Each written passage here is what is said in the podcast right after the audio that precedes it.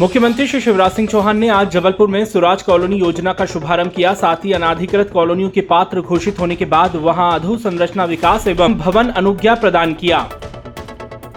कार्यक्रम में मुख्यमंत्री श्री शिवराज सिंह चौहान ने कहा कि हमने फैसला किया है कि मध्य प्रदेश की ऐसी सभी अवैध कॉलोनियाँ जहाँ लोगों ने अपने खून पसीने की कमाई से मकान बनाए हैं, वे अवैध नहीं रहेंगी। अब ये सारी कॉलोनियाँ आज से वैध हो रही है।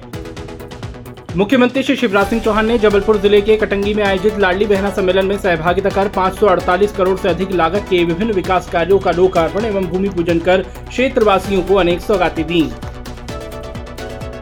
मुख्यमंत्री श्री शिवराज सिंह चौहान ने जबलपुर ज़िले के कटंगी में आयोजित लाडली बहना सम्मेलन में कई महत्वपूर्ण घोषणाएँ की। मुख्यमंत्री श्री शिवराज सिंह चौहान ने कहा कि पौड़ी और कटंगी को तहसील बनाने के लिए आदेश निकलने वाला है। पाटन के हाई स्कूल का हायर सेकेंडरी स्कूल में उन्नयन होगा।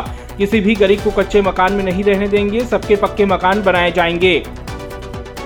कार्यक्रम में सीएम श्री चौहान ने कहा कि कटंगी की जनता ने जो प्यार और विश्वास मुझे दिया है, मैं आपको वचन देता हूँ कि जान भले ही चली जाए, लेकिन आपके विश्वास को मैं कभी नहीं टूटने दूँगा।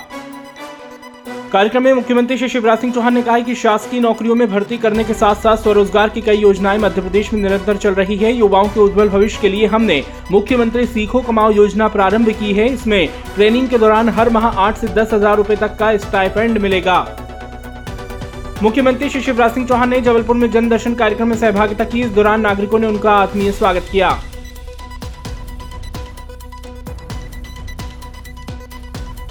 मुख्यमंत्री श्री शिवराज सिंह चौहान ने बैतूल ज़िले के सारणी में प्रसिद्ध बाबा मठारदेव मंदिर में दर्शन पूजन कर प्रदेशवासियों के लिए सुख समृद्धि एवं खुशहाली की कामना की। अपने प्रतिदिन पौधरोपण के संकल्प क्रम में मुख्यमंत्री श्री चौहान ने सारणी के प्रवास के दौरान अपर रेस्ट हाउस परिसर में मौलशी का पौधा रोपा।